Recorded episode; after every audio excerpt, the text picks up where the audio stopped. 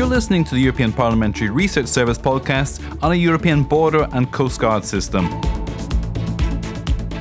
The current migratory crisis is forcing Europe to rethink its border management policy and revamp old ideas and put forward ambitious plans such as the setting up of a European border and coast guard system. Stay with us and we'll tell you more about it.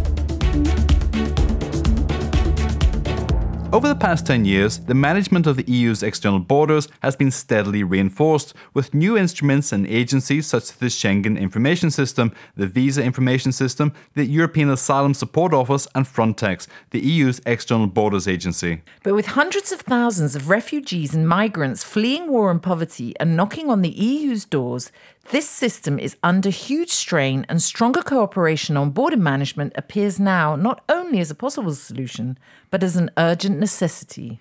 The idea of setting up a European border and coast guard system was suggested 15 years ago, but concerns that it could overstep member state sovereignty prevented it from flying any further.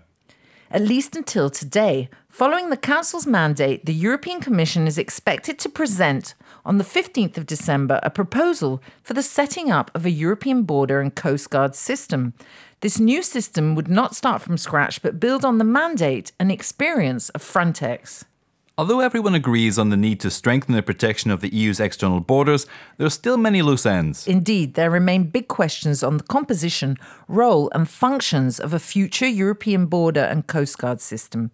Concerns relate mainly to the respect of national sovereignty, costs, and the need to ensure the respect of fundamental rights. So, what are the different institutions' views on the future system? Well, the Council warns that caution is needed not to overstep the national competence of member states in protecting their own borders and insists on the need to use Frontex tools such as the deployment of rapid border intervention teams to assist member states deal efficiently with migratory pressures. The European Parliament welcomed the plan to beef up Frontex with additional resources, but called on the Commission to think ahead and propose a long term strategy to increase the involvement of justice and law enforcement agencies such as the European Asylum Support Office, Europol, Eurojust, and the European Police College. The European Parliament favours also a system of checks and balances to ensure that the future European border and coast guard system will fully respect data protection provisions, fundamental rights, and the right to bring individual complaints.